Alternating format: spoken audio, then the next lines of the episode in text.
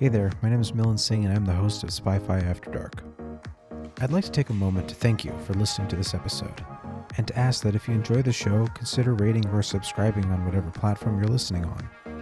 That's all from me. Now on to the episode.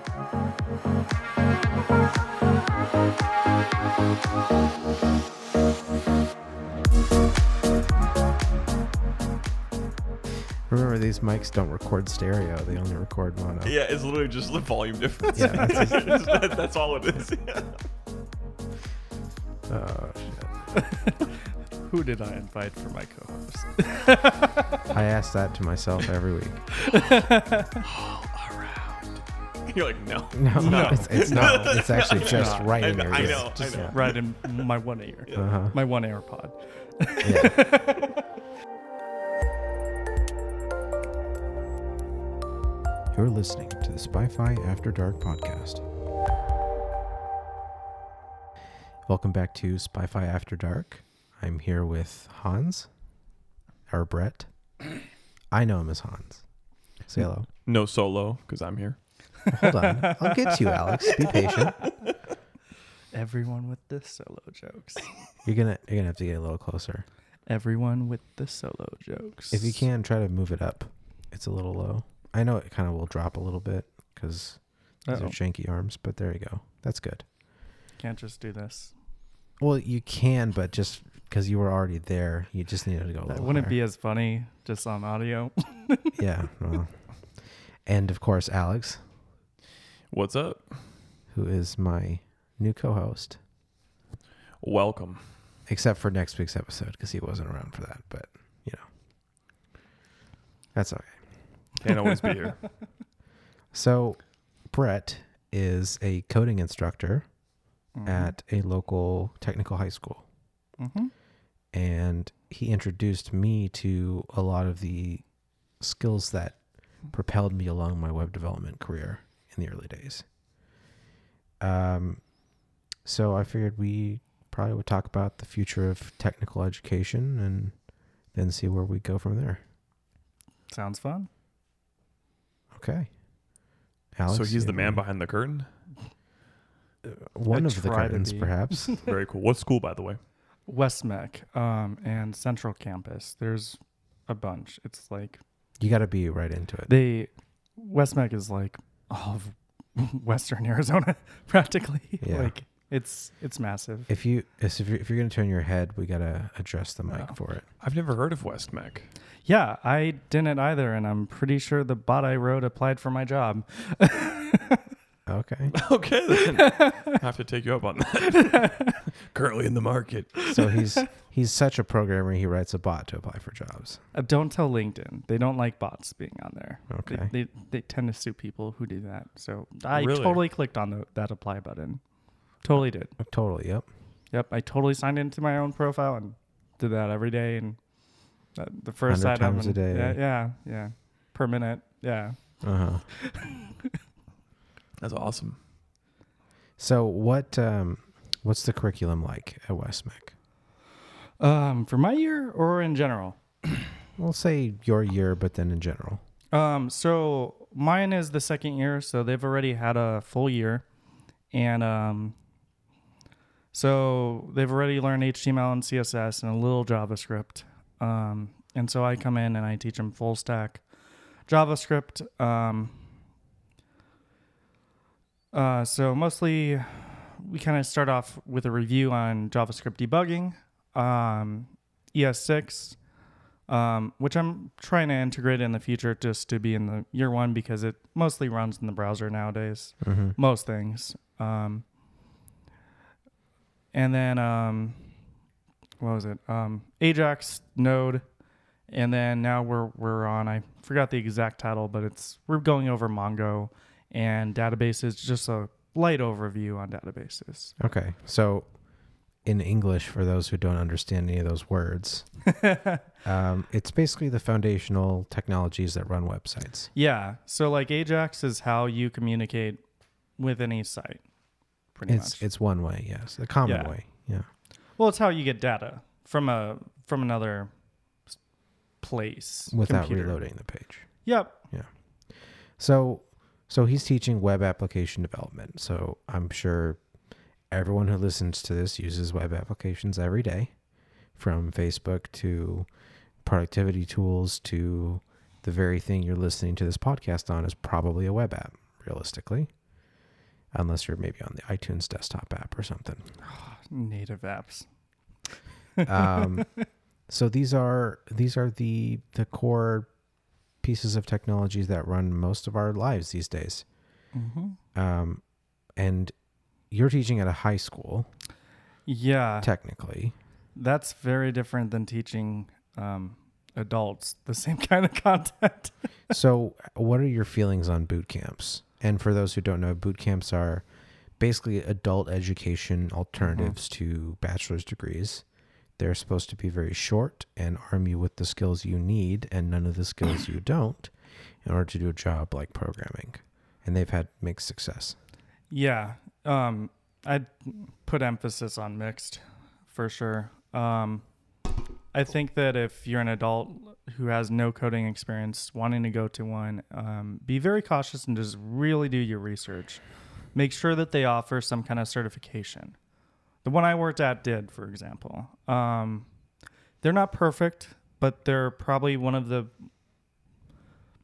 what definitely one of the better ones for sure Mhm. um, because they offer a certification That's true. through a university, no less. yeah, you did work at a boot camp before you worked at high school. Mm-hmm. That's true. I forgot about that. Yeah, and you applied to that same uh, position, right? Yeah, similar. Did they go through the interview process? Oh yeah, it's pretty easy, honestly. Yeah, yeah, yes, it was. um, but they they only had replacement like temp openings. I was like, screw that. You know, it's not paying well enough for me to. Well, bother. even if it wasn't a replacement, it's not paying well enough either. It's well, it would have been fine as a. It was supplementary because it was only in the evenings. So as a supplementary piece of income, I would have been okay with it. Yeah, and um, that's also for the instructors. Were largely well when I was there, it was almost. Uh, I don't think when when I started, I don't think they had any full time instructors. So I think they do now. Um, in fact, they I think they started doing that at the end of when I was um, a TA. Okay. Okay. So it was all supplemental for all of the staff. Okay. I'm gonna adjust your mic real quick. We can cut this part out, but Oh no! since you're since you're you're looking in that direction, we can do this Okay, because it's only straight here, Yeah, like it's you have to be like a laser in front. My bad. Okay, that should be a little better. I'm watching your your levels on the screen here. Um. Okay, so so what was the experience like? Were you teacher or TA there? TA. Okay. What was your experience like there? Um, I mean, it was. So it was uh, three days, um, if I remember right. I think, it, and I think I did Tuesday, Thursday, and then Saturday. Sounds right to me. Um, for I think like four hours a day. Mm-hmm. So that that's very different than teaching every day. Um, Yeah. two classes for two hours, um, and and teaching, not just being a TA. Um, the biggest difference I think is you know, um, being more of a mentor versus a teacher. You know, when you're a TA, it's much more of a one-on-one mentor kind of relationship um, than it is an instructor position. You know, and that's that's very different. Mm-hmm. Alex, do you have anything to add here? What was the like? Was the curriculum just three days in total? So twelve oh hours no, in total. it was three it was about the same duration as what my students are going It's- through. Actually, it's three How- days a week for six months. How that sounds right. six months. Yeah, Is that the general structure for boot camps? more or It's less. the ones yeah. that stay, they they change th- for all of them. Actually, some actually. There's some really intense ones where like you live there Yeah, it's a full time thing. and, and like you like they provide room board um Um, It's like six months, five days a week. it's a little culty. I mean, I'm kidding. I, I've never gone to those, but um, like it's it's super intense, and those are typically actually there's different markets too. Mhm. Um, so those I feel are often for the larger companies and feel that market. Where the one I was at was more general. Um, like let's just get people entry level, you know, not just like let's just get them hired at Facebook or you know insert name brand company. Mhm. Um, like Galvanize here locally is very different than how. Or it, it- do you know? Are they called Hack Reactor now? I know they bought Hack Reactor. Galvanize? Yeah. I have no idea. Um, but um, so they're similar, but like you can test out of things, and, th- and again, so like they only accept they don't accept anyone too. They only accept like the cream of the crop, and so really what they're doing is they're taking, eh, developers and they're making them wow developers. Maximizing. Ver- Yeah. Yeah. Yeah. They're they're just kind of squeezing, you know, lemons to make lemonade, you know, as opposed to to growing a tree. Right. Okay. And personally, I think that's a better approach. The making lemonade kind of thing. Uh, I think that if you have no exposure to coding at all, Mm-hmm. doing a boot camp is a bad idea. I think you really should be able to learn a little bit on your own and decide if it's even something you want to do. Yeah. I wouldn't. Yeah, but at the same time, like, so let's just say, and I don't know much about the space, but let's just say there are boot camps out there, and I'm sure there are that have a more rigorous weekly structure, maybe five plus days a week, um, two plus hours a day. Maybe we'll just say three hours a day, four hours a day. That are truncated curriculums. So you have three months of this. Fits right into a student's summer schedule students are not in college, maybe maybe breaking into high school. I could see parents pushing their kids to do this just to get their feet wet. Um, it's something I to could con- see that. it's something to consider because you're not going to be an avid programmer in high school most likely unless you go to a high school that will expose you to that. And Mhm. then if you play sports, if you're taking work home, if you're like a committed student, it'd be difficult as a parent to also supplement exposure um, on top of whatever stack your your your kid's really getting like um, or having to, to deal with on a weekly basis. So the summer would be a good time to just you know see and I mean as Yeah, a parent that's- as a that's a parent I would decent- pay I would pay like just to see if my and if my student that's doesn't That's the or if- best part about Westmec. It's Okay, what if it's well? Let's take your you scenario. don't have to take what a if mortgage it's- out? What if it's six thousand dollars? yes and no It's it, it depends. I mean, like like there are plenty of situations where parents spend money in that realm, higher Mhm. and lower, if you will, for Yeah. sports. And sports is a more guaranteed thing to not That's carry really beyond true. high school and college. okay. Not to mention the failure rates of sports are, I I would assume honestly way higher in some ways Yeah. because Sure, sure. there there's so many people trying to get in and the demand isn't as high. It's a funnel, Well- In a- in yeah. a versus in I'm I'm getting at more adult oriented stuff. I mean, Yeah. yes, if it's I know I'm agreeing with you. if someone's just saying, making if someone's making a boot camp for high school students, that's really not a bad idea. You Mhm. know, or, or college students or what have you. It's not a bad idea at yeah, all. I just presented a counterexample to say that like entry or or like outreach slash like early exposure purposed boot camps could be a good idea for like kids. But to your point, the whole like lemonade out of lemon, I totally agree that like you would have people with the intent of maximizing their you know their abilities and already having like Mhm. exposure and a desire to do so. My my it's, makes, problem it's safer. It makes sense. My problem is the the ones that are more than happy to charge twelve thousand dollars and promise a job at the end to someone who doesn't have any experience going into it because that's completely unrealistic. so that's potentially fraudulent too. yeah. does that happen Um, for like entry level yeah. A lot of them do get hired. A lot of the adults um, at the one I was at were hired right out of the bat or even before they graduated.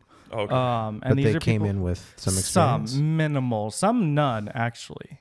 Um, most boot camps have some kind of like pre-assessment, not not nec- not always as a disqualifier, but just just to gauge where they're at individually, Mhm. right?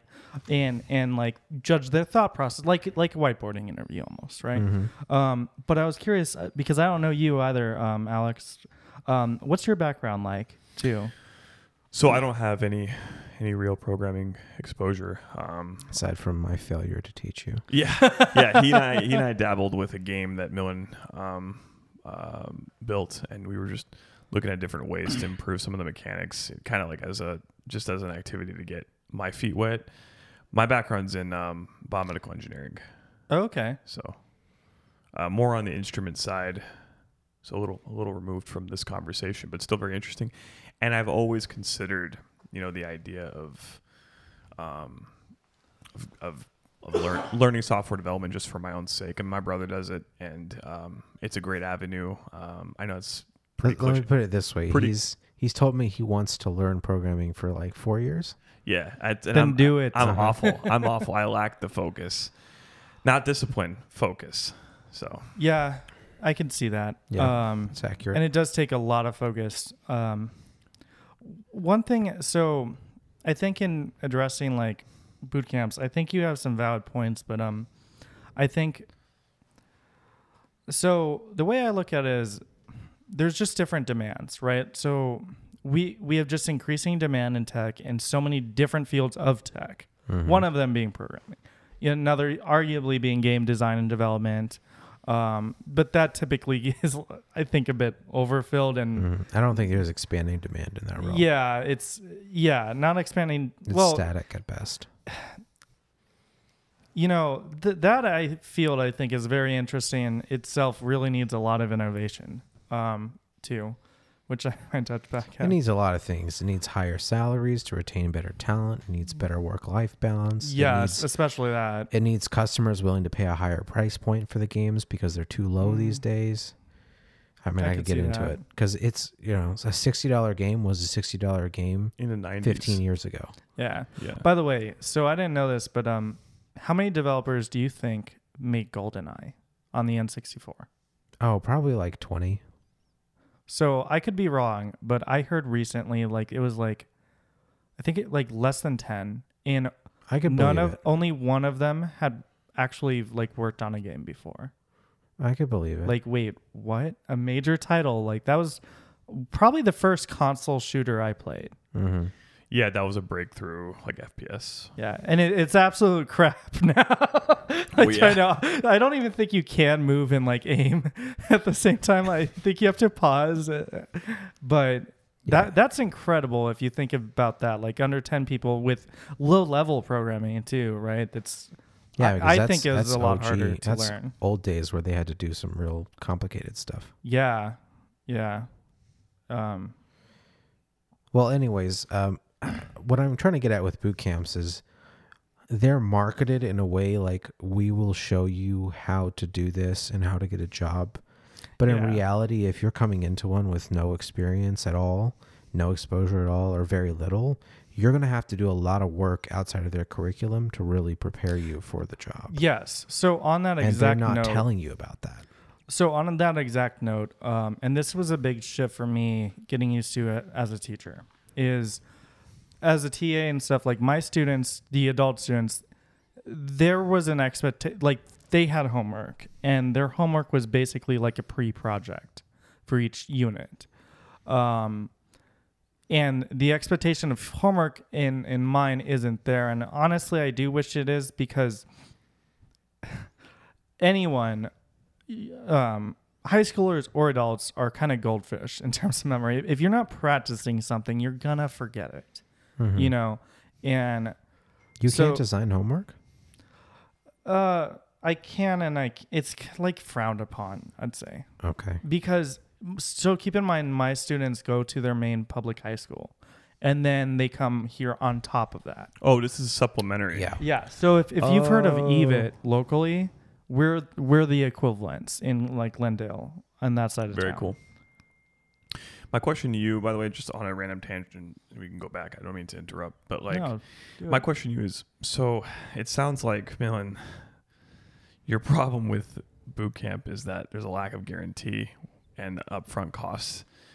Uh, should out like it shouldn't be as as expensive as it is.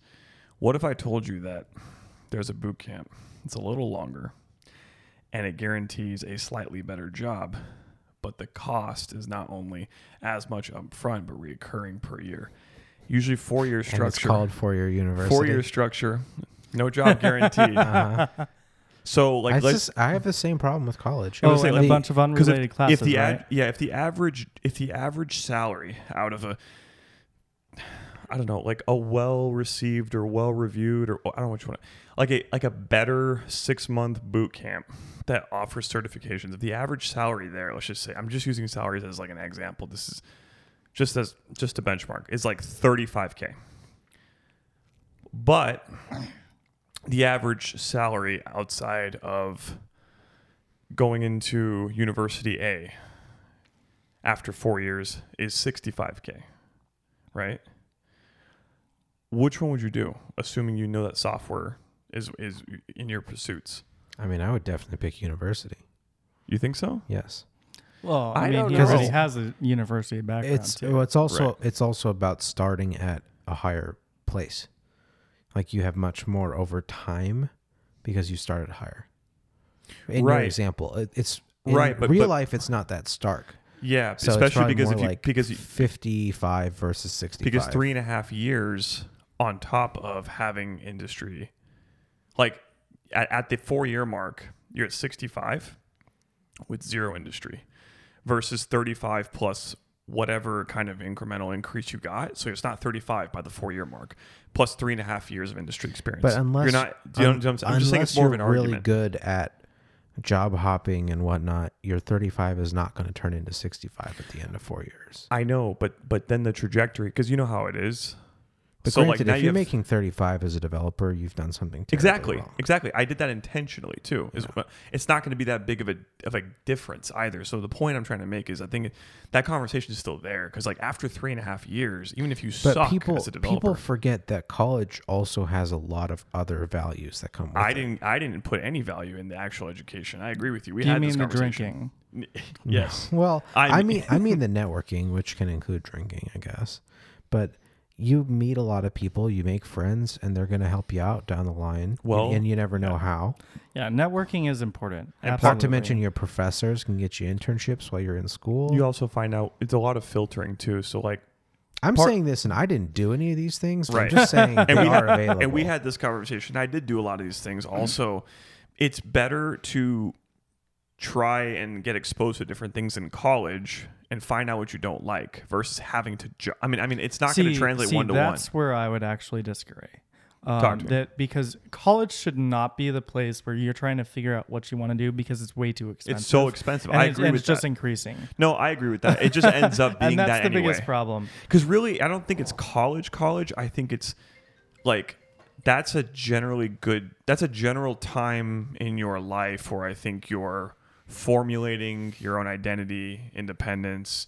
You have like the faculties now to do things on your own, et cetera, et cetera. College just happens to be a medium. It doesn't have to look the way college has looked for us. Mhm. Do you know what I'm saying? It's just it's also that time in our life. So I don't think, I think I don't think it's necessarily a bad thing to figure out what you want to do in college. What I'm saying because because But- you're going to do that anyway, probably at that I time. But think there a- needs to be new policy. There's a caveat, how though. colleges operate, um, and I I really think a big part of that is just going down to this private university stuff has to be addressed. It, our student loan debts have to be addressed. well, colleges you know. are more expensive than they should be, It's not just that, though. but So like at NAU, um, and I don't mean to cut you off. That's all right. Um, you know, like when have you gone to Flagstaff? Um, by the way, either may- one of you. maybe you. a couple times in my life. Uh, yeah, I've been a few times because it just like so recently happens that though. No, it's, it's pr- I haven't gone in like five years. it's been so- longer than that for me. Yeah. So I graduated in 2013, and it was a during my four or five years of of going there at NAU. You never met a guy named Justin Gross, did you? not that I know. okay, of. he graduated in 2013 as well Oh, okay. from NAU.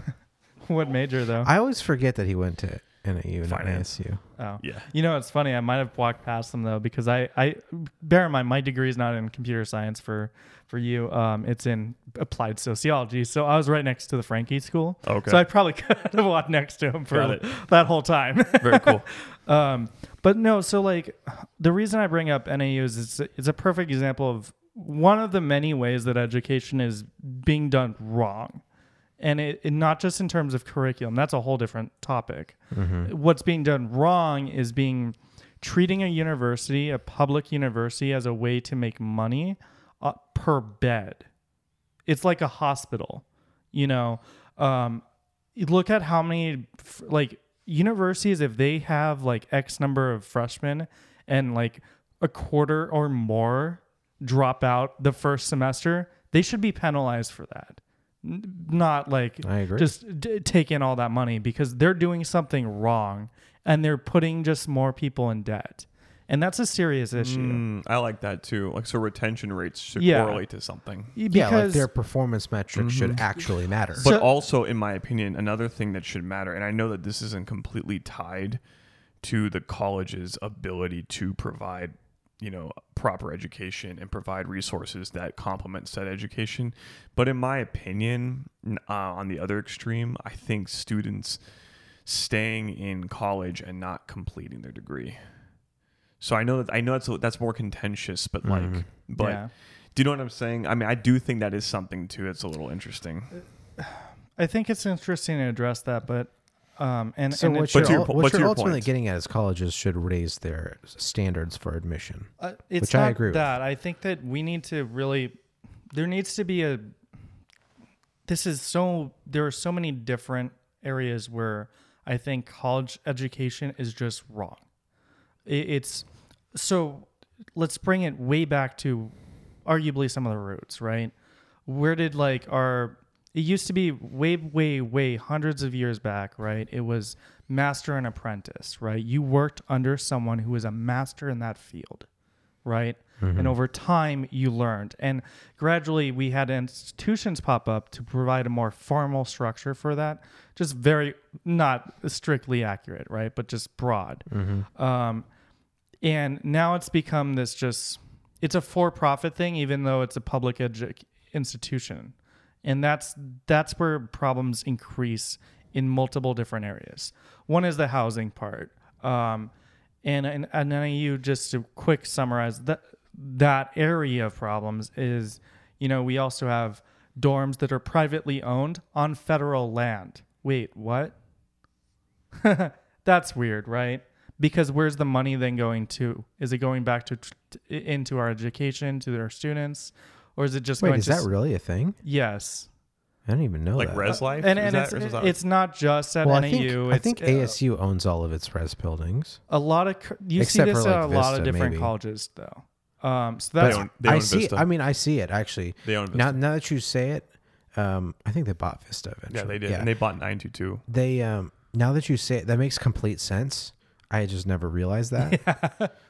Um, it's crazy when you do, right? and I wasn't exposed to it because I did go to ASU and they owned. Their and you were in a sociology major. It wasn't that. um, yeah, that's uh wow. I don't even. But yeah. but then there's also I think the curriculum side in especially for highly technical areas. But it's not just technical areas to be fair. Um, it's going back to like that master apprentice. So like, why are there doctorate degrees and things that are non-medical? Like, okay, are you going to operate on a circuit board? like, Yeah. are you going to operate on a brain when you're in psychology and not neuropsychology? No. you you have a master's and thesis defense. For, you have a thesis defense for master's and doctorate. Why are you just doing it twice? You already went through that process. Why are you just increasing the amount of money? To be fair, I haven't gone to grad school, right? Um, I, I took some grad courses, but you know, when I started thinking about that, I was like, this is kind of nuts, you know, because I already have this at my university, and it, it I was lucky. I, I had really good relationships with my professors, right? I'd, I'd like follow them to their next class and bug them and just like pick their brain for all their knowledge, right? Mhm. Um, So you actually maximize your time. yeah, yeah, of course. And like I'd go to bars with them and a, a lot once I was 21, of course, you know, and we just talk about things um, and just learn more organically in that mentor mentee way that I was kind of talking about with as a TA as well, you know. Um, and today I think that you only are really often get that kind of experience in as a master once you have your masters and you're going for your doctorate but then you know what i'm saying like masters Like is now a one-on-one. cliche right because now you're really an apprentice right but you have a degree saying you're a master That's a good point.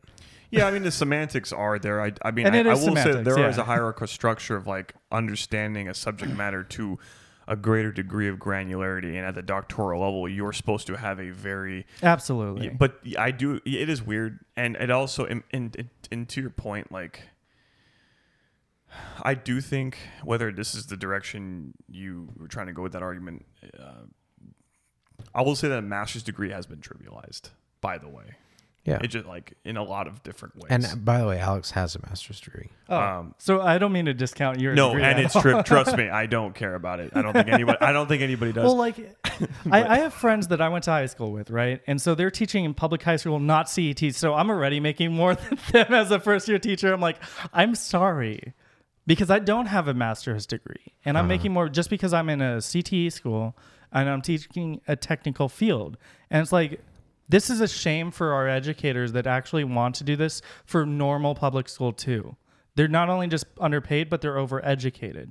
And then like what's the point of the bachelors the, you have to ask that question Well, that's that's what I've that's what I've said in my life is bachelor's degree has basically just been added on to high school, and it's not special anymore because they Mhm. let too many people in, and their it's not just their acceptance criteria is too low. They don't filter out people that aren't actually going to stick with it. well the content is also garbage sometimes. Like you have all these other things that aren't related to your major. So of course they're not going to finish what they put into. If you have to spend all these years in uh, i don't know like i took forestry as part of my bachelor's. Like that's of course not related to anything but i had to do some kind of credit in some kind of category that wasn't related to my field. Yeah, there's a lot of definitely a lot of attrition in that sense. I would say just kind of a couple of really random things. I think your bachelor's is being able to get a certain score on a final. A master's allows you to write the final and an acceptable Okay. version of it, and then a doctorate would be to challenge the formal way of writing it. okay Chal- challenge see the that. very Cha- structure of writing Challenge, in the first place. challenge the final. Okay, so So so, like I, I. I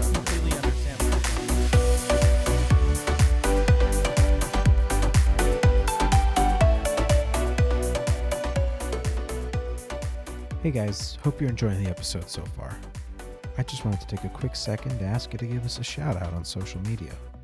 Every share makes a pretty big difference. And as always, don't forget to rate and or subscribe on whatever platform you're listening on. Thanks again. Back to the episode.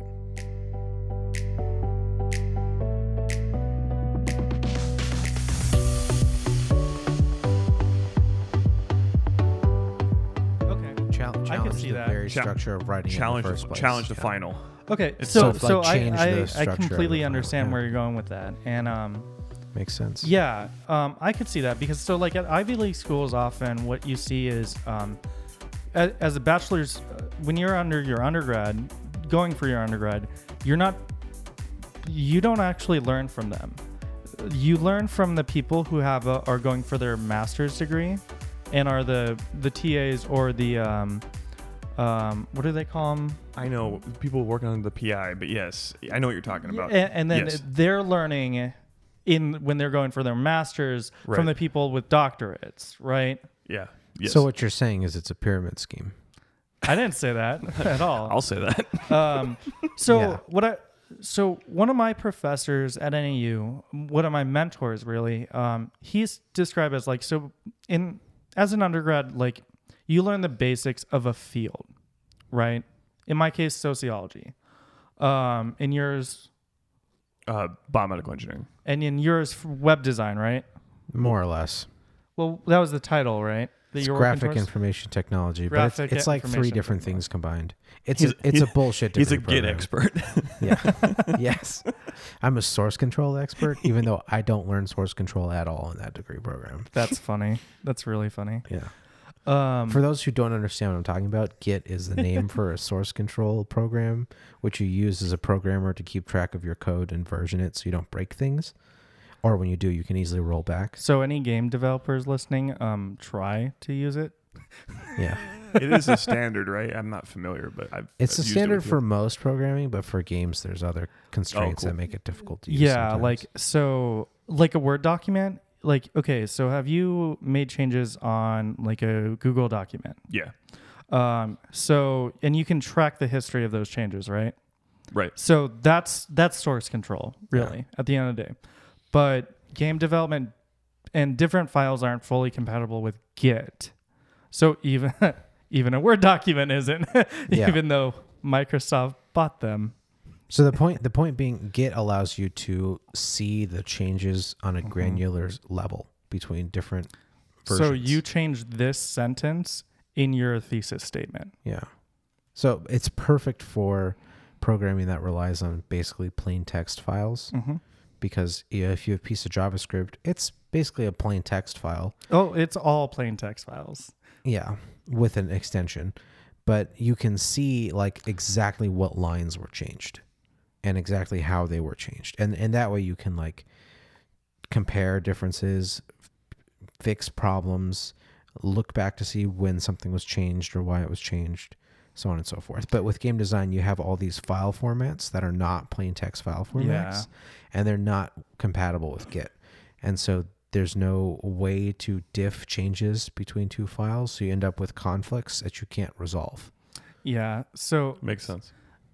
And so in that case, there probably needs to be a way to do that, like with 3D anim, you know, the graphic files. So like Well, some if you have a low poly model and then you want to, you know, convert it to a high poly model, right? And seeing the changes in between that process needs to.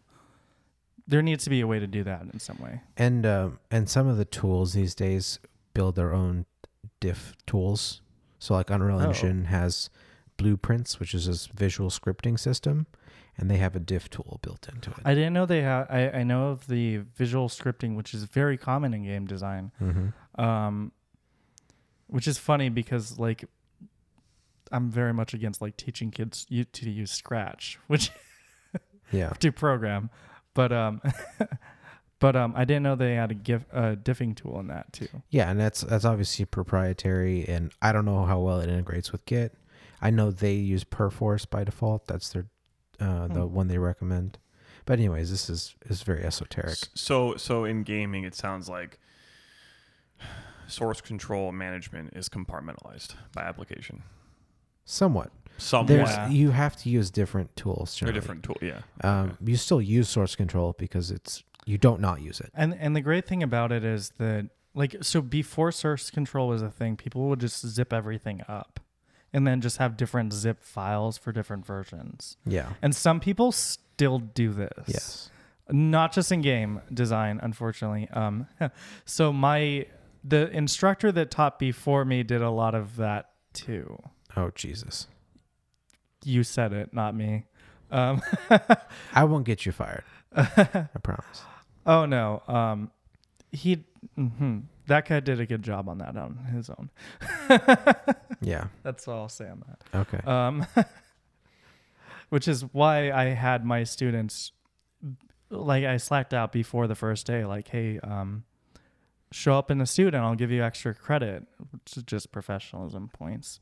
Mhm. Um, I just didn't tell them that to like and be, have a talk about like, hey, the people who showed up, you may, uh, if you're all have equal coding skills, the people who dressed up today may have actually gotten hired.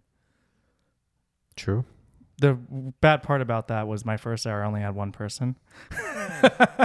Only one person did. yeah. Damn. You can't make the point. but, Um, but best practices. yeah, yeah. thing. Just So- interviewing soft skills, or I'm sorry, I guess they're called professionalism skills now. whatever. Mhm. but um, my second hour I had like I think like almost half of the students do that. Nice. So th- that was cool. Um, It's probably realistically, it's probably hard for them to change for the 1st Mhm. hour. because they're coming from their home. No, actually, they weren't at that time. Their They're main school didn't start. school. Not then. We start early. We have 11 months, actually. Okay. So yeah, Oh, so you start before the school year starts. we start before, and I, th- um, I'm not. When does when does the school year actually end for most like May? public? May, Usually? early May. I think we go to June. Okay. Uh, May, no, start, May, May like- or June. Start in July then. Yeah, Okay. I think something Hmm. like that. We have a month off. Got okay. it. So uh, let's circle back to the college discussion. Um, And by the way, the whole like students staying in longer than four years, that's coming from a very personal, like niche um, perspective, like engineers requiring more than four years and not having a scholarship for their fifth, sixth year kind yeah, of thing. oh, there's that too. Yeah. So, I mean, that. I've I've been in longer than four years through my own faults. same. Yeah. Um, and I came in with AP credits, so it's even worse. that's right. I was They- a semester ahead, and I graduated a semester behind. I was I was a semester and a half ahead, and I will. I still technically haven't graduated, so you can't like. you you don't count that I'm, though like, because you haven't doing been the you haven't been participating. No, no, I'm not counting this time. But like, if I do the math as if I were full time, I would be graduating two semesters behind. I think Oh wow. maybe even three. But that's that's my that's my fault. I didn't treat it seriously. Well, you're working too. you know. Yeah. Well, no, this no, was before that. he's Like, saying that with that adjustment, you lost f- you lost two years potentially. Yeah. Some of that was indecision. Some of it was taking some classes that I didn't need to take. I just wanted to You take. also Was it made a maybe the curriculum being too broad? Was it what? The curriculum being too broad. You said that your Yeah, title was like was three different areas, really. Yeah, he cha- you changed They too. they have taken I changed but I changed after one semester. And I Oh. only realistically I lost changed more than that. I think I only realistically lost one class in That's that not transition. bad. Small gap. Maybe two. One. But then there was also a couple honors classes like human event. I didn't stick with honors, so those were wasted too. Well, honors always is. Yeah. I agree, well, hundred percent. Um, but yeah, I mean, a big problem for me with the degree was it. They have broadened the GIT degree in order to have enough students to justify its existence. it doesn't focus on one particular area, and I mean, we got down to it. Like by the time I actually got to the 400 level web design, web development classes, front end development classes, they're teaching like JavaScript and some jQuery, um, and just basic stuff like none of no package managers. Uh, Oh, no- God. none of the tools that you actually use, just See, the basic package language managers itself. uh, in this day and age are essential not just because like of ES6 and everything, but just because most software does some kind of package manager or compiling.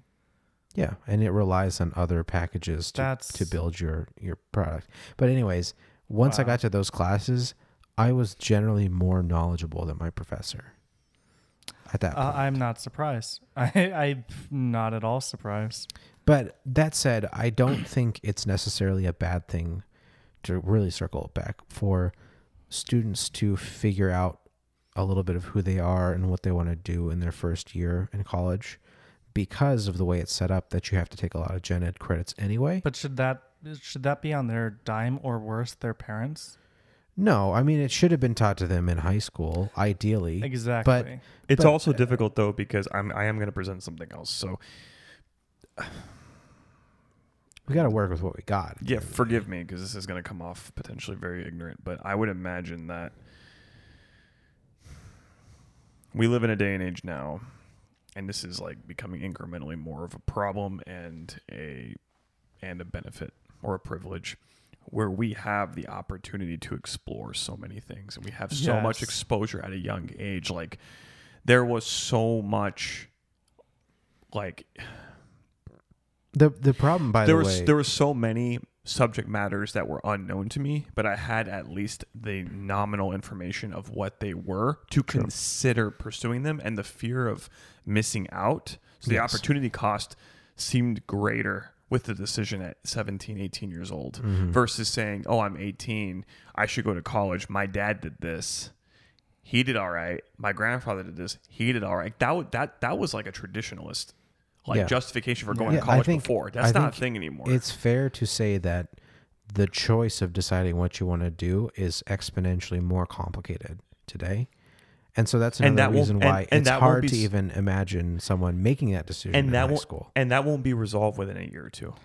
Let me ask you guys this. It this. won't be. So well, not fully anyway. Not not Yeah. sorry, not fully. Sorry. when, when people pay for college, let me ask you this: Are they really paying for the education or the social experience? I think You're paying for both, but primarily the No, latter. no. If you only had to pick one, you're consciously okay. I think the average student is consciously okay with paying for the education with the uncertainty of getting the return.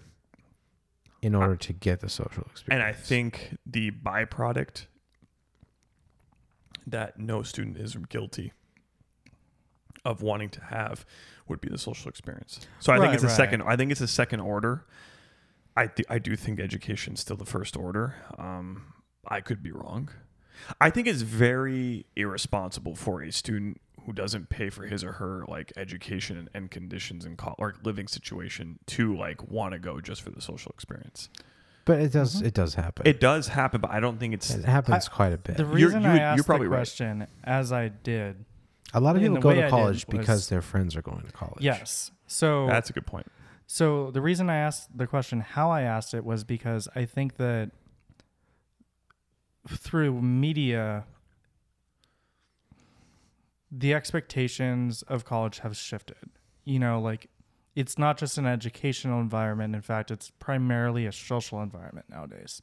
And this is probably, in some way, not all of it, but in one way, the problem with higher education um, you know, what was that movie? Um, not American Pie, the other one, the Vander what? Oh, Vanderpump Rules or something. Yeah, like that kind of that kind of Oh, Van. Wilder. yeah, Van Wilder, th- those kind of like fun movies to watch, but like before that, how much do you see like colleges as just a environment to be social, to party, to to mess around with as opposed to being, hey, I'm going to learn something. I'm going to not just learn something, but what I'm learning is preparing me for a career. Right? Okay, so uh, let me double down then on this. Should we accept what has become the status quo and reinvest in it, or should we try to change it? And what I mean by that is college has effectively become an extension of high school for a lot of people. There are pros and cons to that. I think, to Alex's point previously, it's pretty fair to expect people to take longer to actually figure out what they want to do in life these days. Yep. Because there are so many options available, and you really need a lot of time to try a lot of different things. And I think there is a very reasonable argument to be made that investing in that in our young people will produce a more resilient, stronger generation that's more well rounded in the best ways, and then ultimately makes the decision that's best for them and pursues it. I think there's a very reasonable argument to make that that's actually really good for mm-hmm. society. How many? Sorry, I'm another tangent, but couple of questions I'm going to ask. You know, we don't have to like answer Oh, them. so I ask a question, you just do a tangent. Sorry, but it's on. No, it's on. Tangent. I'm sorry. It's it's it's on this subject. Um, it's just a little little on a tangent. So, I'm wondering how many students are satisfied with the college they're attending their freshman year. Do you mean satisfied with their education no? or their they don't even know it, right? All right, that's So- a justified tangent. Okay, here's why. Because I do think that part of part of like the college selection would be the intent to go to college. So it's like are you picking a college that's convenient? Are you picking a college that's local? Are you picking something to justify you living on your own away from Hmm. your parents? Do you actually have any stock in the curriculum you're pursuing and have enough research to back your decision to choose a specific college? I will say that like based off of who I've talked to, I talked to a lot of students because we went to ASU. You know, ASU is a huge campus. Like 99.9% of people said they were in college for jobs, not for the specific, But you were in engineering. because it was considered a safe staple to earn. I know. I'm just saying that your that percentage is going to be higher. No, no, no, I mean- because of where you were at. I will disagree with you and then immediately agree with you. Um, My sample uh, size so- did not so- constitute generally of and I was engineers, gonna but Barrett say, like, students. Did but you Barrett write students. it down? Okay, Did you write it down each response and all that? No, but I do have. that that was kind of my whole degree. I have. Yeah, I, I have. I have pride in survey my. response, survey methods, and everything is Yes. kind of My class. methods are questionable, but at the end of the day, I don't question everything I do. I will say that, like from like it's anecdotal, I will say that like I wouldn't be surprised if the average student was satisfied. or j- or just went to college because they thought that's how you get a decent job. That's it. There's no No, dimension I, I think to that's You it. could fair. be I, right. You could I be think totally that society is still th- teaches all of us that that we should go to college to get a job. And um, so this is wh- I'm going to cycle this back to CTE. Um, so the whole so CTE stands for career and technical education, right? So it's not just coding that Westmec or EVIT or these other CTED schools do. Um, they also do things like teaching people to be auto mechanics. Um, trades often is where it kind of starts from. Actually, I didn't know this until I was hired at all. Um, C- CTE goes way back, like Depression era, like really, it has a long history actually. Um, and and I'm not gonna go. I'm not. I just had an overview on that, and so I don't know it very well. So I'll move away from that. Just letting people know that yeah, it has a really rich history. Um, and so like we have IT as a different program too, right? Um, we have so that's more servers, networking kind of stuff. They don't code.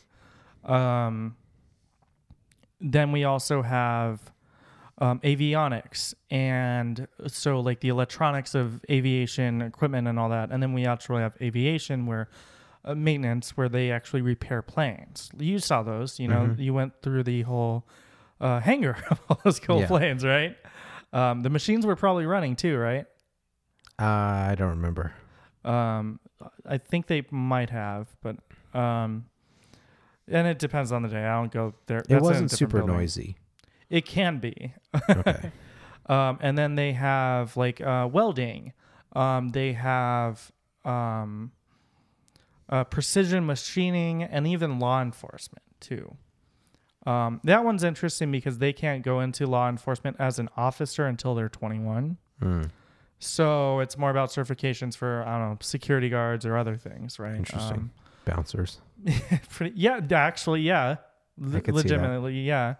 Um, and then um, and like precision machining is you know like using mills, using um, um, a CNC machine, you programming it too with G code, um, learning how to do 3D design for 3D printing. Um, so these are really, really all cool technical things, and these are high schoolers learning all this stuff, which is awesome. It's also cool because I have like a background in a lot of these different areas because I can weld.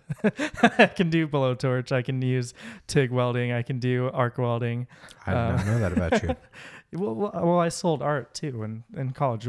What, like starting off with small wire sculptures and like larger pieces, Hmm. welding them all together. That's awesome. um, just networking, like you guys were saying. You know, you know some people, and eh, sometimes they want to clear your bedroom. it would give you money for it. Yeah. Um, but um, yeah, and, you know, I worked out of a co-working space out of Gangplank, if you heard of them. I've heard. um, of Gangplank. Right next I to learned- Peugeot Huh? in Chandler. Yeah, yeah, yeah, yeah. From that one, actually, yeah. Um, for a while, and it's so different now, and I'm not gonna go into that because that's a huge story. But um, but you know, I le- learned a little about 3D design there and some stuff like that. I'm awful at it. I learned not to pursue that and do web design instead. Um, and then like I can do I know a good amount of plane stuff too. Okay. But it, it's nice. The point on CTED is like, I think that that should be the area in an ideal world, right? And that's ideal worlds never exist. But in an ideal world, everyone should have the opportunity like to explore what they want to do for a career. Like you you were saying, Alex, in the first year of college, but that should be done in high school. You know, that shouldn't be done at our parents' time. That shouldn't be done at our taxpayer dime for higher education, which is just throwing it all down the drain for these, you know, public slash private housing weird things. You know, it, it I think CTE solves so many different solutions. It's not the ending point, right? But it, it I think it's a good starting point. And what's really interesting that um about um CTE also is that it's not just for high schoolers. Um so we do have adult programs too. Hmm. Um, so think about that too. And it's not just some boring curriculum with, you know, useless electives and all this, right? It's they they do pay f- the adults are paid. It's not 100% free like for the high schoolers. Yeah. Um, but it's way cheaper than I, it might be the same as community college or it's comparable. Maybe in some cases cheaper. Well, and community college uh, just illustrates the fact that university does not deserve to be as expensive as it is. Yes. Community colleges can operate oftentimes pretty high quality education programs. Absolutely. Debatably better too, because And of in some intimacy- in Yeah. some because of cases better. I, I've I've heard I that agree. particularly in Maricopa, the community colleges generally have better professors and better quality I education wouldn't be surprised about than that. ASU and uh, U of A. One thing that I would be really curious about in terms of addressing curriculum, um, especially from technical standpoints, like for coding or for graphic design, even precision machining, that kind of stuff, Mm-hmm. is how does the curriculum development process differ from a university to a community college to somewhere like at Westmec where it's pretty open actually. Um, we there's a process that we have to go through and scope a sequence, and we have to vet it through industry people on our advisory councils and this and that. It has to meet state standards and all that, but that's all. I don't know.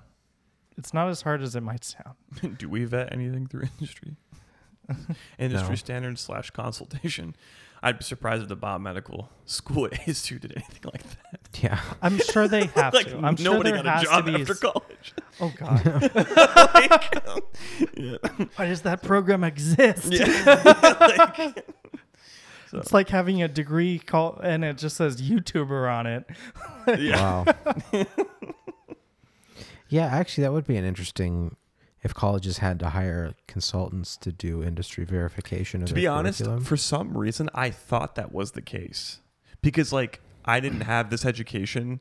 Um, it definitely should be. and in high school, someone had told Yeah. me something about Intel being like very, very intimate with ASU, Well, what- and so I thought that was like a like a common thing across the board. what often happens is companies partner with universities for hiring purposes, just for hi- for But- hiring purposes, but that doesn't necessarily, you know, extend to curriculum. it doesn't even though distill it into curriculum should development. be, I would think so because they're kind of shooting themselves in the foot. uh, if they're invested in the hiring, yes, and they're if they're invested in hiring without any of the stuff before it, I- yes. I now forget- it's just it's just unnecessary risk. I yeah. forget For which company or which Ivy League school, but one of the Ivy League schools they teach. Um, have you heard of OCaml? Camel. I've never used it. It's it's it's a programming language and it's it's a proprietary one by a company. Um, and I know they partner with the university and they teach curriculum around that too. Interesting. Yeah, I I think it's Stanford. It might be I could see it. it might be MIT though. I I think it's an I, I, East Coast Ivy League though. Okay. So, which yeah. So I mean, I mean, I'm sure it happens because I'm sure there are industry partnerships to like place an employee as a professor temporarily. Sometimes, you know, I'm sure that Yeah. happens. But like in that case, like it's a feeding school to corporate, which Yeah. isn't necessarily a bad thing. It's not necessarily a bad thing. I think what's what's interesting is how do you balance the technical straight to corporate prepare for job hmm type setting with I want to develop myself as a person, learn more about the world, become a better educated citizen. not necessarily for a job, but for the betterment of myself and ultimately for society as a whole. Because right now, college kind of has to do both of those things. Yeah. And I think there is a reasonable argument to make that those should be separated. Yeah, I feel like it's feeling it both. Like I- I've I've learned more about my responsibilities Absolutely. as a citizen in a corporate setting, and I have tons of gripes about corporate America. Isn't that weird? Well, but I mean, uh, no, but do you know what I'm, you're you're right. I've had a lot right. of individual growth. But I mean, I mean in the sense of like no, I understand trying balancing. trying different things, rounding yourself out a little bit, Yeah. learning about history, It's a lot of it's a lot of theory, and- culture. yeah, theory, history, and versus just just I think that stuff is generally undervalued in society. Right. Unfortunately, I think universities are, are great mediums for cultivating professors. no, so, I'm no, no, ser- no, that's dude. an excellent description, and it's it. I think you so nailed you it really in do so think many it's ways. a pyramid scheme, then, huh? Yeah, I think it's multi-level marketing. I Okay. I want to go No, I'm that kidding. I'm far. I'm kidding. I'm kidding. Uh, but What about I single think that level marketing? I think that he's right in that, and so this is why I didn't go. So I took grad courses as an undergrad.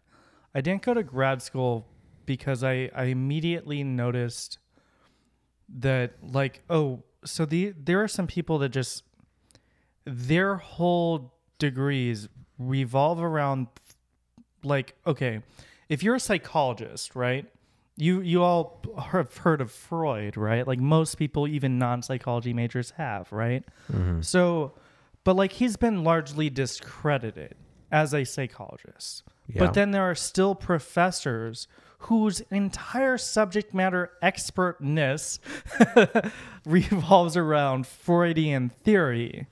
Wait hold on. So how are you relevant as a professor now?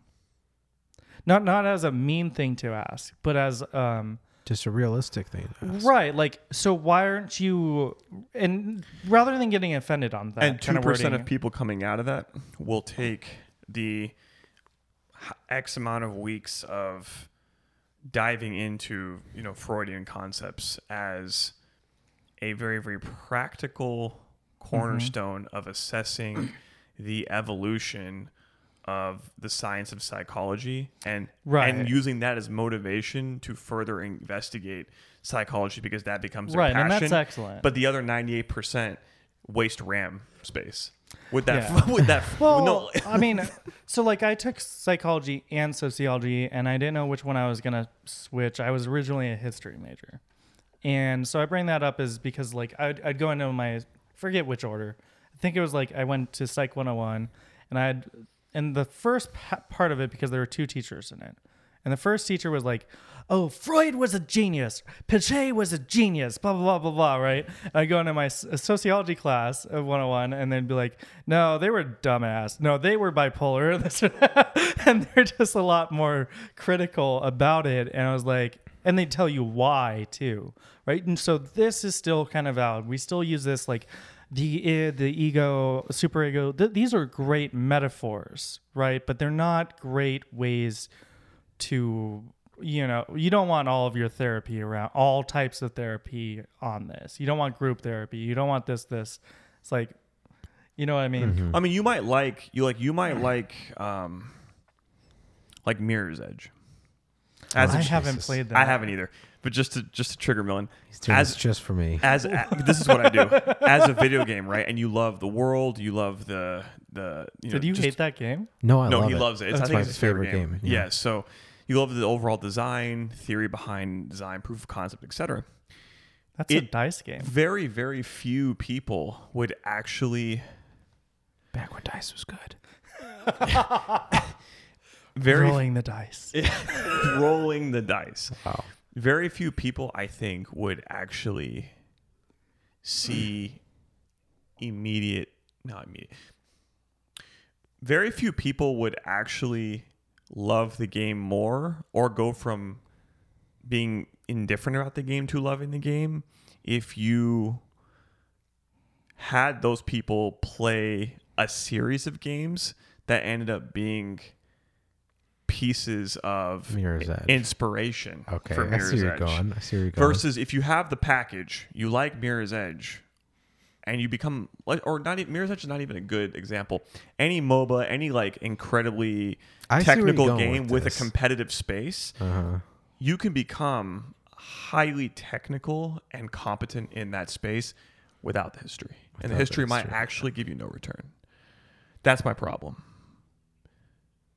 I think I think it's not a perfect anal- or analogy. It's not perfect. I don't know It's not perfect. Edge, so I'm No, kinda it's lost. not. Per- it's not perfect. well, he's he's saying games in general. You take any game, um, and you break it down to the history of the games that innovated the various things that led Yes. to this game you're playing now. Okay, yeah. he's yeah. saying knowing the history of that doesn't really help you in terms of being really good at the game that exists today.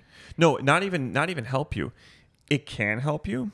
It can get you from being indifferent or just liking the game to loving it. But I think for the vast majority of people, it won't do much for you. Well, there is a term in education called spiral learning, which actually is that. Okay. I think I think when it comes to education, it's not quite as stark as a as a say a competitive game, if you will. Mirror's Edge is not a good example for a competitive game. But I'm also bringing this like, up because I'm I'm trying to tie this to industry influence and consultation and restructuring of curriculums in Yeah. a technical space. So you say this is these are the concepts that are relevant to the science of now and immediate application. How can you tailor, you know, a four-year program or whatever, if you will, like to ensure that these students not only come out of college not regretting their degree, loving the space that they're in, being armed for a job, but not feeling like they also missed out on something, being maybe the theory and the if it's relevant, like or maybe there's some additional body or space of education that like is that. Like, oh, it's not just about Mirror's Edge, it's everything that went into it. Do you know what I mean? I'm trying to investigate that in my head right now. I'm talking I'm going back to the whole like Mhm. industry influence, getting these people like ready for the world in Uh-huh. 4 years. What could we like what fat could we cut out and is it actually fat? Do you know what I mean? I'm I think I think there's a lot. In my experience in college, you could teach most of the classes I took in about half to a quarter of the time it took to teach them. Uh, In my experience. Now, it wouldn't. If you did that, it wouldn't. It would no longer how be long? How much would you remember though? whatever I needed to remember. I think if you speed it up, you condense it, you actually keep stuff longer because you don't have to remember it over a longer period of time. You remember it Reten- over a So my shorter concern What about period. of with retention that rates? is y- y- not just retention, but the difference between at that point you're dealing with the difference potentially between knowledge and information. Okay, I, I'm I'm just saying this is my experience, Mm-hmm. and I don't think my degree is a very representative degree necessarily, particularly when it comes to technical degrees. Because I'm in the engineering school, but this is not. It's not a deep degree. It's a wide degree, and I think that I think that hurts it for its purpose because it doesn't have a purpose. Um, same here. but Biomedical. yeah, biomedical has Was- the same, was very same wide. issue Yep. Versus like an electrical engineering degree is very honed in. Yes. Yeah. Um, I think there's uh, again. I think the key question is how do you balance the w- wanting to have people who are well-rounded for the sake of themselves, and wanting people to be able to pursue something and pursue it deeply and gain knowledge in it. So I think that's an excellent point. And so I was talking to someone on my advisory council at Westmec, and I was, and he was talking about how like, so there's three new instructors. I am one of those. So the last two t- teachers on my campus are not there. One was fired. One just m- is still with us, just not as a teacher. He's doing professional development. Um, so he just moved to a different area, right? Um, and so me and my coworker, Mr. Peck, um, he does year one, I do year two, and then on top of that, they expanded to a different campus where they're doing year one with a, again a new instructor. And so, in talking to my this um, someone on my advisory council, he was like, you know, I think there's a bit of an identity crisis that's going on, not just for that, but for other reasons. And we were talking about this for say like an hour, and one of the things I was kind of talking about was like, so what do you do? What what we need to address like what are for our next advisory council meeting, what is going to be the outcome? And where do we want our students what do we want them to achieve you know? Because our program most programs at westmec have are more like career driven as in that they go more into the field proportionally we have over 90% that either go to college or directly get a job by the way which is really amazing. Yes. for all that's all across all programs. Um, but again that considering who's coming here people who typically have either dual credit or coming here for dual credit as well right? Or for cr- technical education. Um, but then the question we were talking about is like so are we training specialists or generalists and to what degree on either end Yeah, it's a. Uh, yeah, I think that's basically the same question. It I, is. I agree It is specialty. Um, I mean, depending on the field, specialty will have its own industry-related advantages for students that just graduate and come out of college. and neither are bad but they both have their own advantages Yes, generalism um, will definitely be distilled to one's ability to learn. I think I this is going to sound crazy, but I do believe that that a general curriculum will be the value of a general curriculum will be more tied. This is just my opinion to a gra- a recent graduate's overall GPA versus Mhm. specialty. And then I also think that a general curriculum will be more easily transferable and less gated by gaps for further education. Mm-hmm. So like if I it'd be cool in a perfect world to say, okay, I'm gonna do biomedical engineering or whatever. And and like some of the students What is that Exactly. Some students end up saying, I'm going to take this route for their undergrad. And it's like route A, and it's more linear. And it's because Gore, Medtronic, Stryker all bid in on this structure. And it's like cut out for like the instrumentation side. And then if you want like a more general biomedical engineering, you could do that. It, it's it's a little less le- less flexible. It's it encompasses at least eighty percent of that and more, and there's more theory behind it. It's more general. It's it's it's it has its own purpose in that if you wanted to go to grad school, maybe there's like a like a comprehensive or like an aptitude not an apt sorry comprehensive test that gates that at the school and it's literally tied to the the college itself. It's like okay i want to pursue a master's in biomedical engineering at asu i have to take a specific class or a specific test and score a minimum score to actually be accepted by the college. And the general route would prep you better for that test but it would it would make you potentially not look as appealing on paper as students who took the specific less general route. I'm not even advocating this. I'm just trying to think of like an example of like how this would all be parsed out. Do you know what i'm saying? Does that make sense Yeah, it sounds like you just have different classes. Of course, of course, this, this isn't fe- this isn't feasible. Like I'm literally telling a school to like dilute itself and like break out its Branch their resources to another degree. There's no way. But I'm just saying, like hypothetically, that'd be cool if that was possible, kind of thing. hmm I think to to build on what we were saying earlier, how much of this is even possible to do in high school? Yeah, that's a that's a great question. Because I think we can all agree that high school should be doing some of this, but how much can we even realistically fit? Because you already have to do a lot in high school. Resources plus plus, we have to recognize the burden. Um, It's not just resources. I mean, yes, there's going to be a a plus minus. If you add, you got to remove something right. from high school Yep. because it's already pretty full. I'm also saying though that that this puts the burden on the on the students, you know, on the on the on the parents because um, I will say that like you know, at least for me, early in college, like I didn't take my I didn't take my path as seriously, right? Uh huh. in high school, I feel like opting out of incorporating something like EVIT or you know these additional resources into like my schedule would be like would be easily done.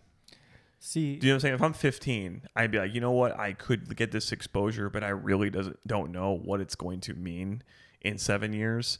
I'm just going to go play basketball. Like I could see a lot of that happen. Exactly. You're That- talking I'm, about agreeing kids, with you. I, I know. I'm You agreeing with you. I'm just trying to like articulate it. So but, I have a question too, um, and this goes back to not just the generalist versus specialist, but way back when we started about education, kind of like failing, right? Uh-huh. Um, is and like providing opportunities. So my question for both of you is, um, a, I think I might have two. So let's start with the first one. Is do you think that culturally, that the message for okay, we we probably all agree that the message that we're told culturally and taught culturally is that you should go to college to get a job, right?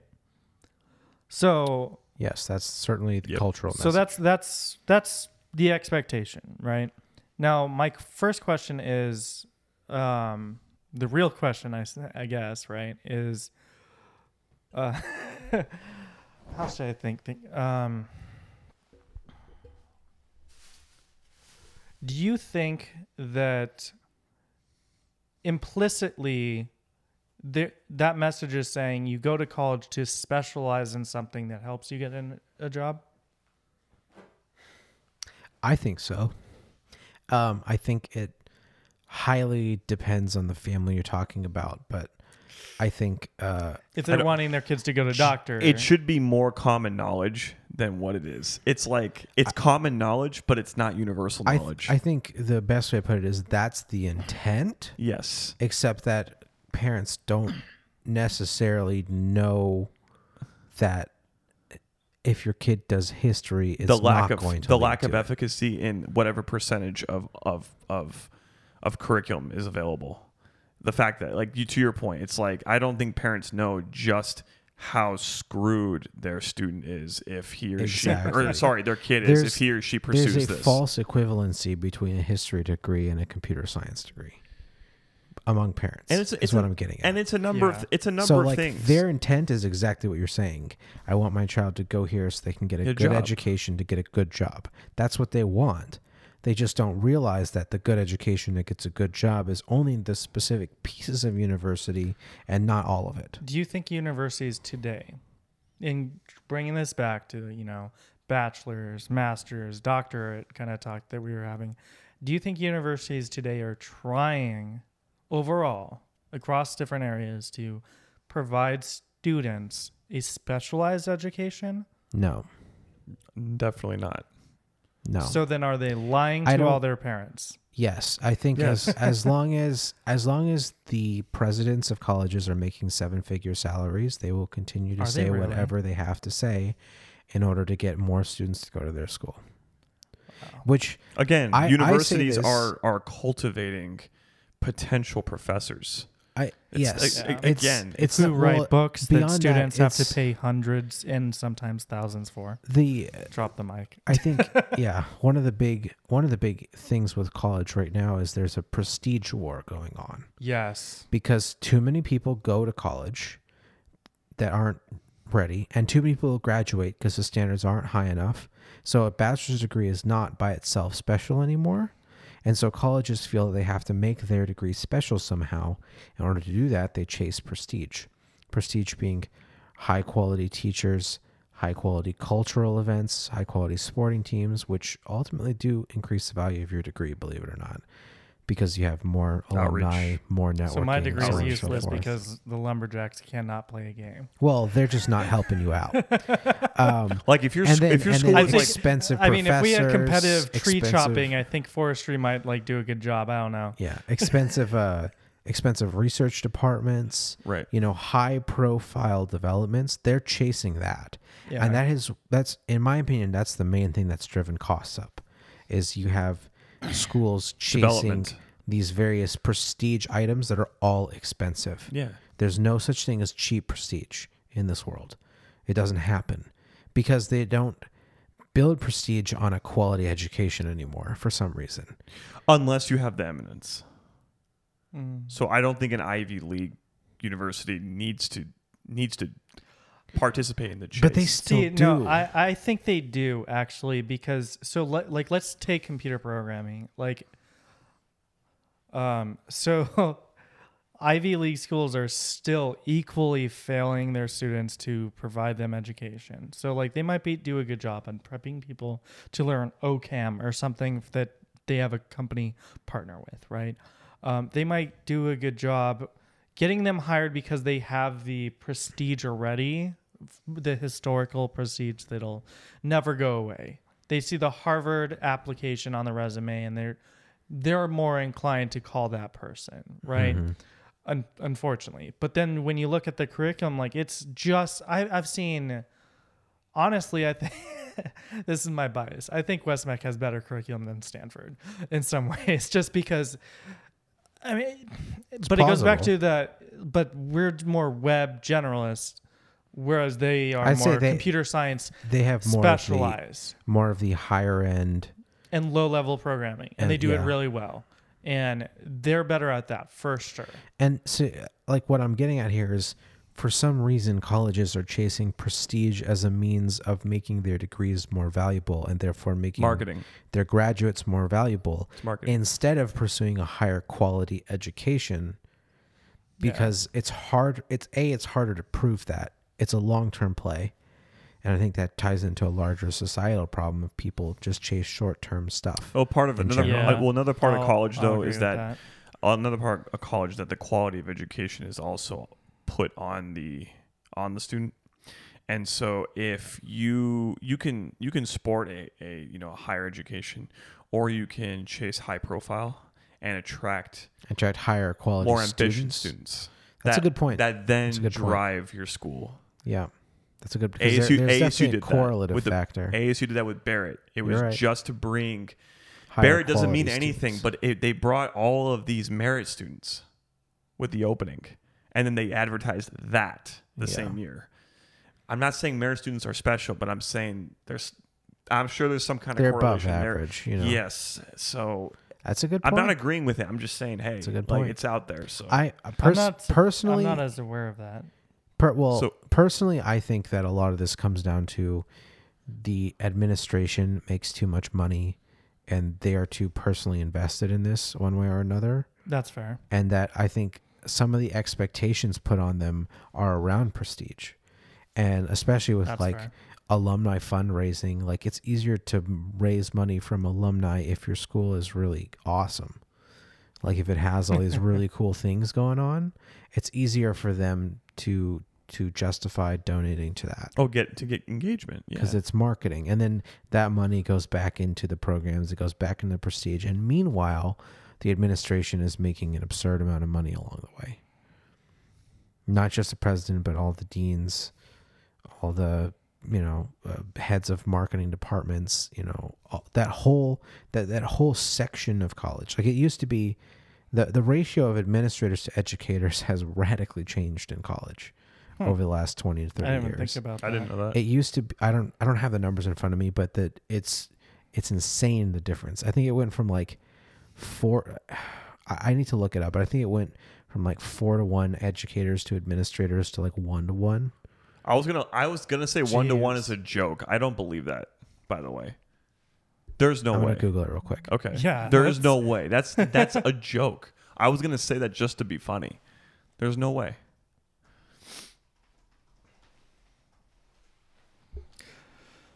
Okay, let's see. Let me ask you this as he's Googling it. Um, what do you think of professors or any teachers that um, write books, right? And and publish them and assign that to their students? It should be required for the books to be free for the students. I, I would say the same thing. Free. Free ninety nine. Is it? I I don't think so, and I and I, I believe I've I believe I've been in that situation at ASU once. I think so. And no. I don't believe it was free. How much? I think 110. So you paid thousands of dollars for that course and another 110 Yeah. I had- directly towards that. I had Were a they few, a good teacher? Uh, I can see your face on this. they can't, Like- but uh, Hard, yeah. Not hundred and ten dollars worth of. Yeah, it's not a book you would have bought for you know some light Sunday reading. exactly. Plus, like I didn't take you know what I had to distill out of that book with me beyond the class. Do you still have that hundred and ten dollar book? exactly no. See, I have a lot of my textbooks. That's still, awesome. and I still read them. They're like my Bibles. I'm reading through an article to see if I can find a figure here. The um, but I have experienced that a few times with professors that I sell their own forget if I did. Um, It I might have had it once. It happened for for me at least once for a biomedical class. I don't remember if it happened more than once. Yeah. And I think I think the one if I did, I think I did have it free. But I, I don't remember. Not not a lot of my teachers wrote books. Um, but I did like read their thesis papers too. Um, because I was really involved with my teachers, you know, in college.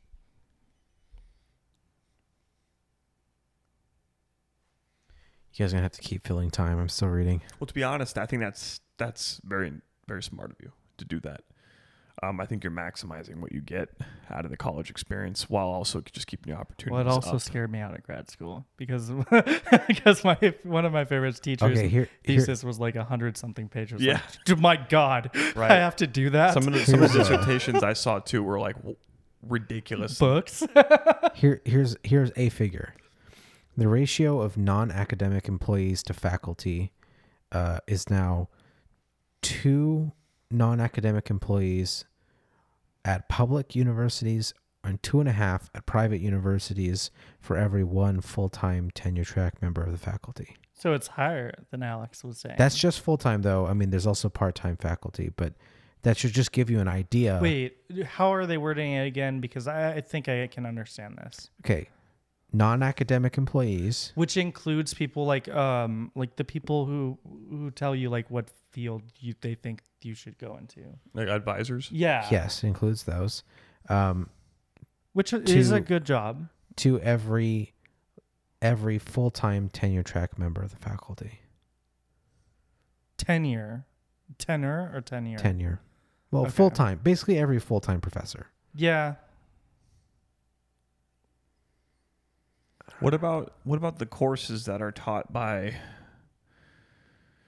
non-tenure, like postdoc students? I'm stuff? looking for for that figure in here too. That that the proportion of non-tenure educators has gone up over time. It did mention that. It didn't give me an exact number, or I think it was a. I think it was a two to one ratio of non-tenure to tenured, or something like that. That makes sense. That would make sense.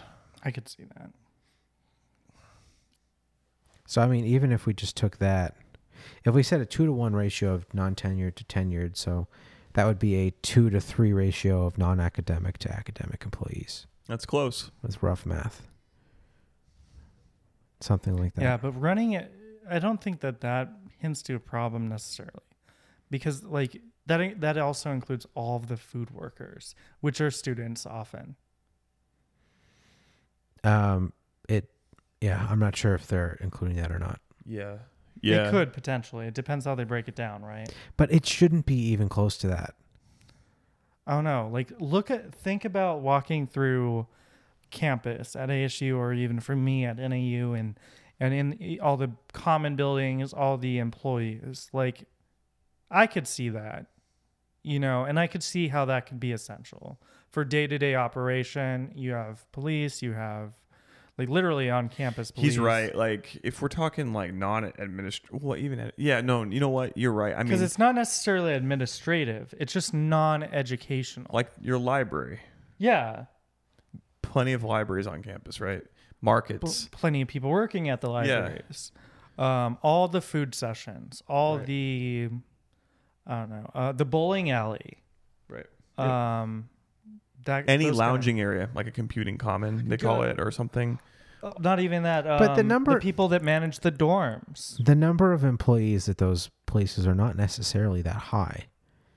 Some of them are True. like kitchens, obviously. Would I know, be but high, lecture, but, but lecture rooms aren't going to have many near as many requirements. require. Yeah, because you could have one professor up to required professor up to three hundred plus students, even which is more. insane. Yeah, they should awful. absolutely have like at least four TAs for something that big. Yeah. Like let's be Yeah, honest. Yeah, break that out into quadrants. Yeah, exactly. like at least. Yeah. That's still insane. Like that's a Okay. hundred. Here, here's ton. here's another figure. almost. The number of employees in central system offices has increased sixfold since '87.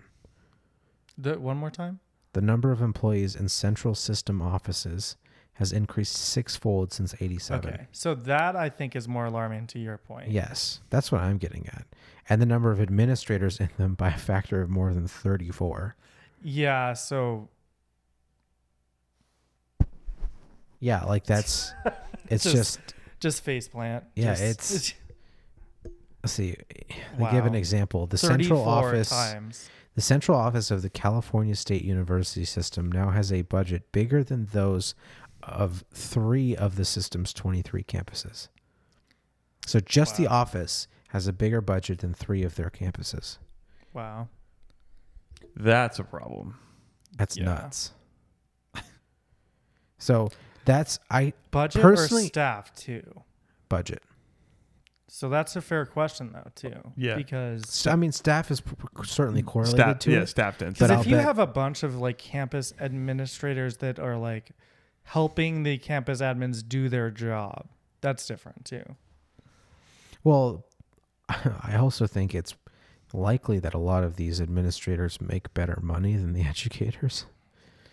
Certainly, the that's what part-time I, that's what I was educators. that's what I was extracting from this. But Yeah. maybe that's not the case. I don't know. It's kind of hard. It's to, it's Just both. a, it's, It's- just a statement. It's Like, a I don't- massive increase in bodies, but I think they're also more expensive bodies. And so, in my opinion, this is They're the expensive bodies. Yeah, They're I not think- people. Yeah. I think this is uh, administrators aren't people. What are you talking about? um, I think this is the primary reason the cost of college has risen so much. I could see that. It's this chasing prestige war, I- I which requires this huge central office, huge administration to coordinate all these different projects, all this marketing, all these new building All the development of housing. Yeah, all of it. You have to you have to coordinate all this stuff, and that requires a big central office. Personally, I think that's where the cost has gone up, primarily So I, I think because it's not in the education. Let's class break it sizes are down by bigger all than ever, fields, right? and they're paying more and more part-time faculty instead of full-time faculty, which are Oh, cheaper. I didn't know that. yeah.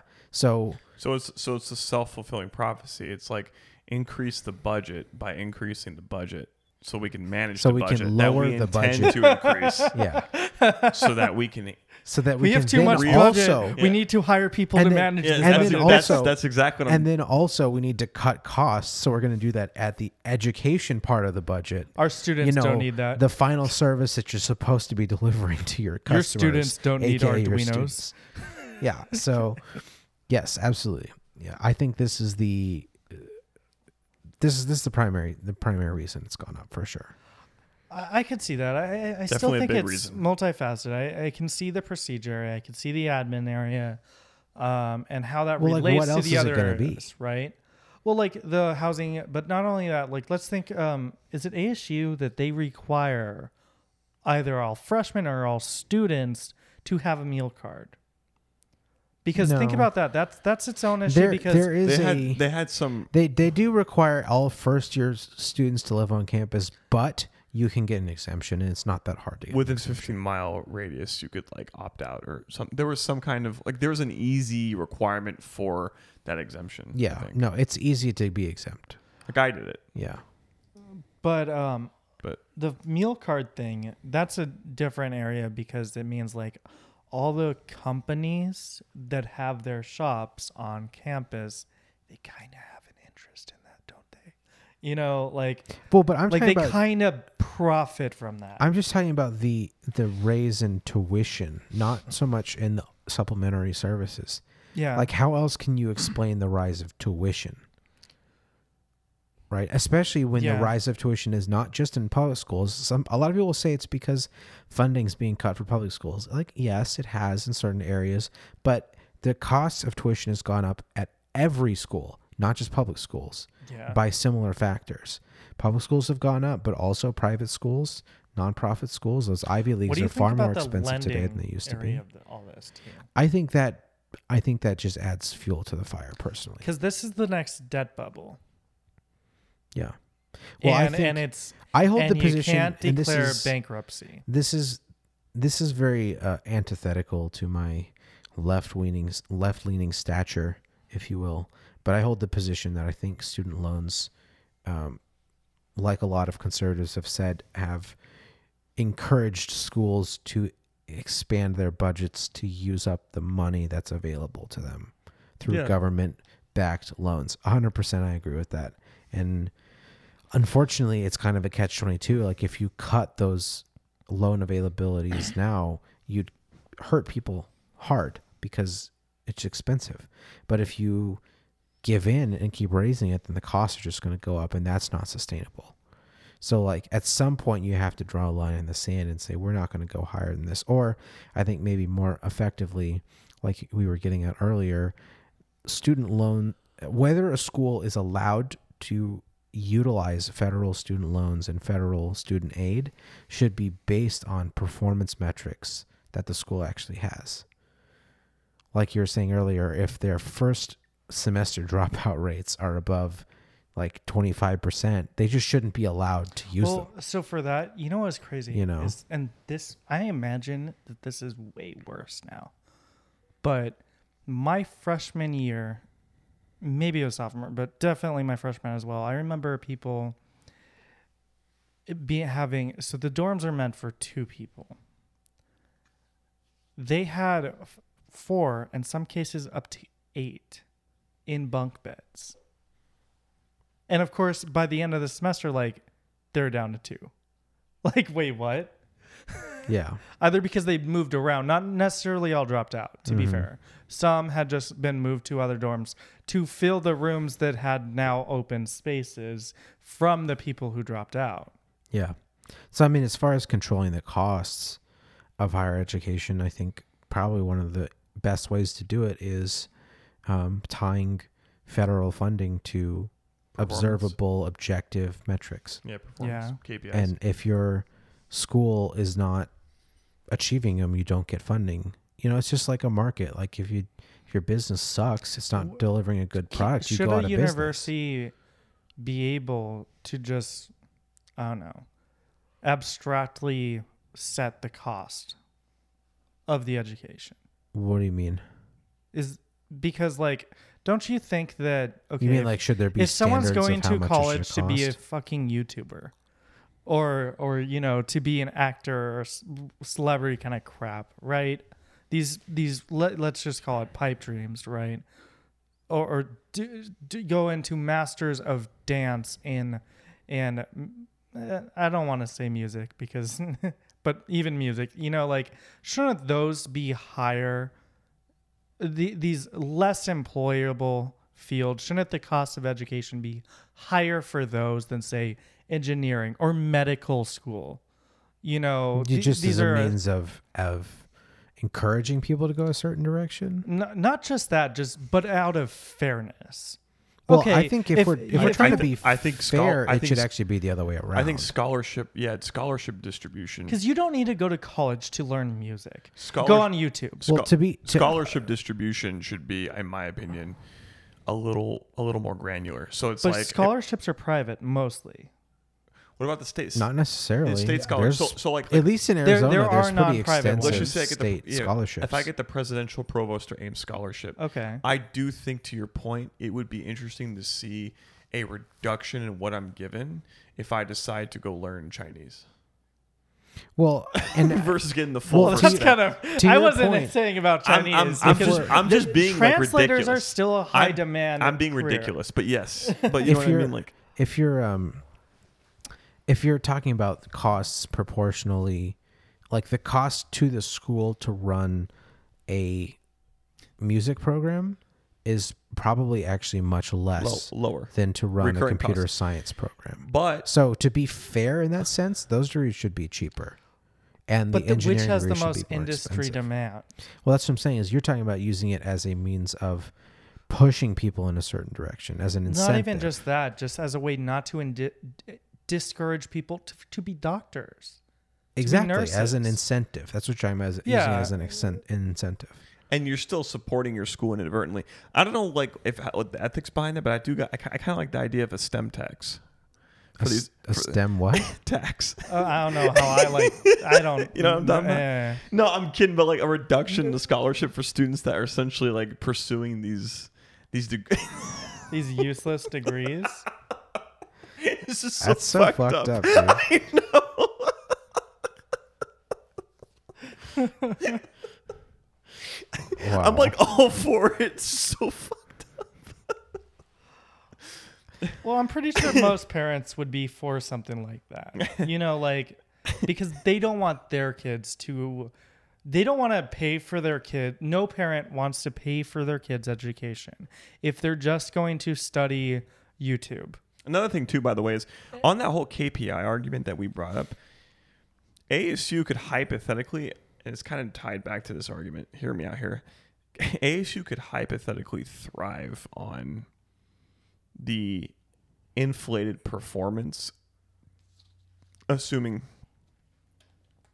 they just in, they just increase their um, admission standards and keep the quality of education the same they would ensure um, like like adequate or efficient funding from the state because they're getting better students that are less inclined to drop out but if you keep the education and like essentially like the standards of education low like the retention rates may not drop and then and then uh, if you get like whatever funding due to like this inflation of like performance if you will like on paper you might not feed it back into the quality of education. well, there is there is supposed to there's an accrediting board for colleges, because there's two which is supposed Right. to be independent from them. I don't know to what extent it actually is. So, in order for this to work, that board would have to be completely independent from colleges and would have to assess them objectively on the quality of their curriculum. yeah i want to I, need I i definitely yeah i need How to- would they assess the quality Yes. of curriculum if they're not an expert in the curriculum?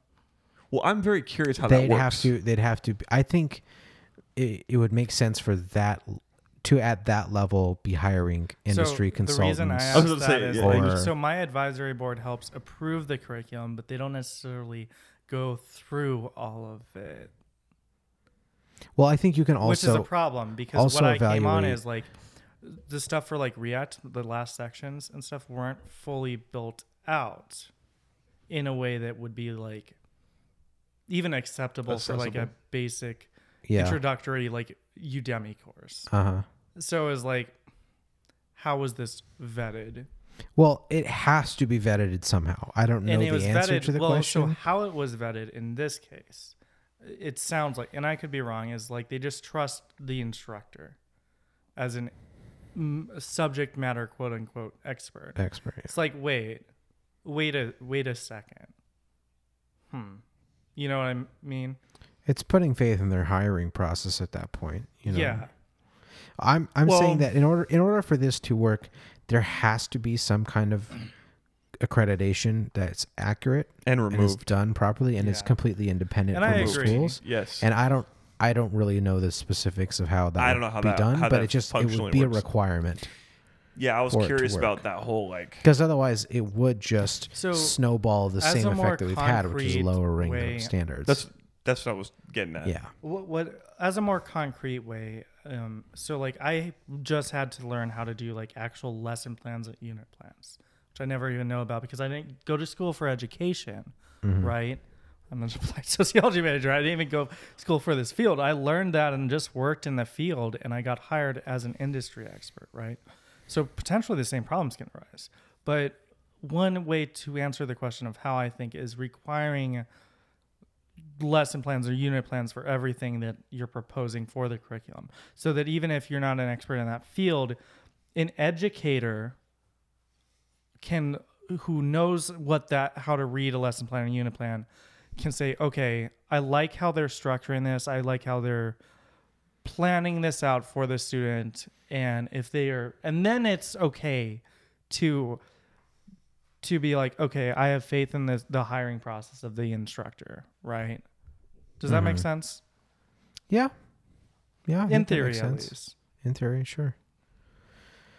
Uh well, we are at a hour and forty some minutes. Um, so I think this is probably a good place to to end this conversation. did you have any thoughts on that though alex No, I like the idea. Um, also, this has been a very enjoyable conversation. Yeah, this is a really good one. By the way, and I cannot believe we spoke for that long. It didn't feel like it. hmm Yeah, and it's all one topic too. Yeah, I know i was well a little bit on games too Well, Wavy, but even that was an analogy to the original. Yes, Yeah. it- yes. it wasn't. Oscillated in and out of its the own. same. So that's that's a little different for us. Is usually this podcast goes through a few different topics. Deliberately incoherent, usually. Yeah, It's a psychedelic journey.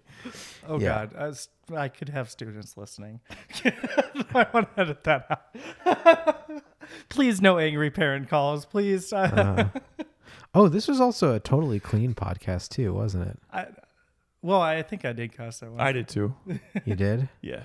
Oh, But like you could, we could probably count the Whatever. number We're of- adults. We're with- allowed to cuss. on one hand. It's No, not- like I don't care. It's fine with me. I was just it was curious because there's a switch whether when you, I upload it whether it's clean or explicit. I was like, could I actually hit clean this time? Like, right. yeah, I think you could, and most people wouldn't catch it. yeah. I was. Did he tell you? I was joking with him um, when he invited me over, and I was like, "Wh- "How did I word it?" Um, because I I curse. I teach sailors how to curse. Like it's. I'm so Seriously? no, of course not. Okay, I was gonna say, I'm like, I, could, I can't, I can't see that. So he messaged me that I was like, I'd love to, but uh, you'd have to spend a lot of time editing out my profanity. Oh yeah, that's He's right. like, Oh, okay. profanity is okay. I don't edit that. I'm like, I mean, I'm a teacher now, and they will hunt down. I didn't add down, uh, but they will hunt down your podcast. Like, Right. they're weird like that. They found my Twitter like the first few days. I'm like, yeah. Well, uh, this was definitely a good conversation. Uh, I imagine we'll probably do this again. Actually, there's, there's a lot more to Yeah, talk pleasure about. having you. yeah, Yeah, it was a great fun time. being here. Thanks for being here. It's, it's Brett, great to be away Hans. from the, the baby. Yeah. Uh, so yeah, till next week.